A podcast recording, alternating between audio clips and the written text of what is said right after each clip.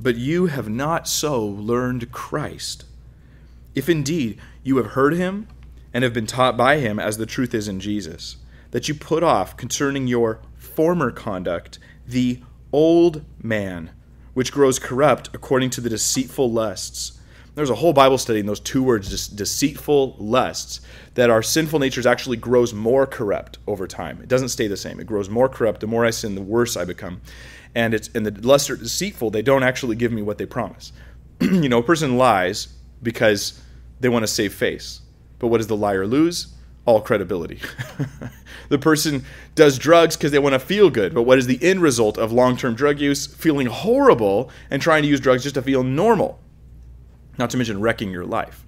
I mean, you know, you name you name it. Whatever the, the sin is, it robs you of the very thing you're reaching out for. It's deceitful lusts, deceitful desires.